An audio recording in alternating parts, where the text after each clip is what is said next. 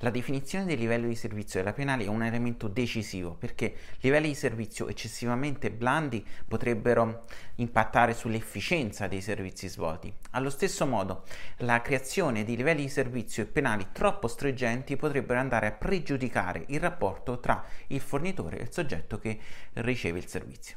Numero 1 bisognerà definire chi andrà a predisporre gli SLA e le penali tra l'anima legale e l'anima IT che è in ciascuna delle parti. Questo non è un qualcosa di scontato perché certamente l'anima IT ha una eh, conoscenza tecnica molto più approfondita, ma allo stesso tempo la componente legale di ciascuna delle parti ha una maggiore visibilità sui possibili rischi che potrebbero derivare da eventuali violazioni contrattuali. Quindi è necessario fondamentalmente uh, eh, collaborazione tra le entrambe le parti per raggiungere un giusto compromesso che è soddisfacente per entrambe. Numero 2. Come calcolare le penali? Le penali non possono essere punitive perché non sono valide penali punitive nella maggior parte dei paesi dell'Europa continentale. Le penali devono essere una pre-quantificazione del possibile danno. Allo stesso modo, se le penali sono eccessive, è probabile che in un eventuale contenzioso il giudice ne ridurrà l'importo.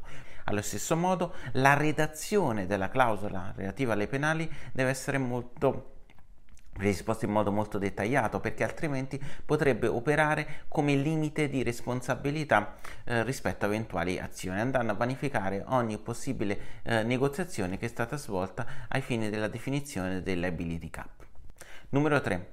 Una volta che abbiamo definito i livelli di servizio e le penali, dobbiamo definire la procedura di attuazione, la cosiddetta procedura di enforcement. Questa può essere il risultato delle conclusioni raggiunte da un comitato interno, può essere il risultato di una contestazione, ma il punto fondamentale è che quando la violazione ha luogo ci deve essere una procedura contrattuale che definisca come questo importo debba essere pagato dal eh, fornitore a favore del soggetto che riceve il servizio.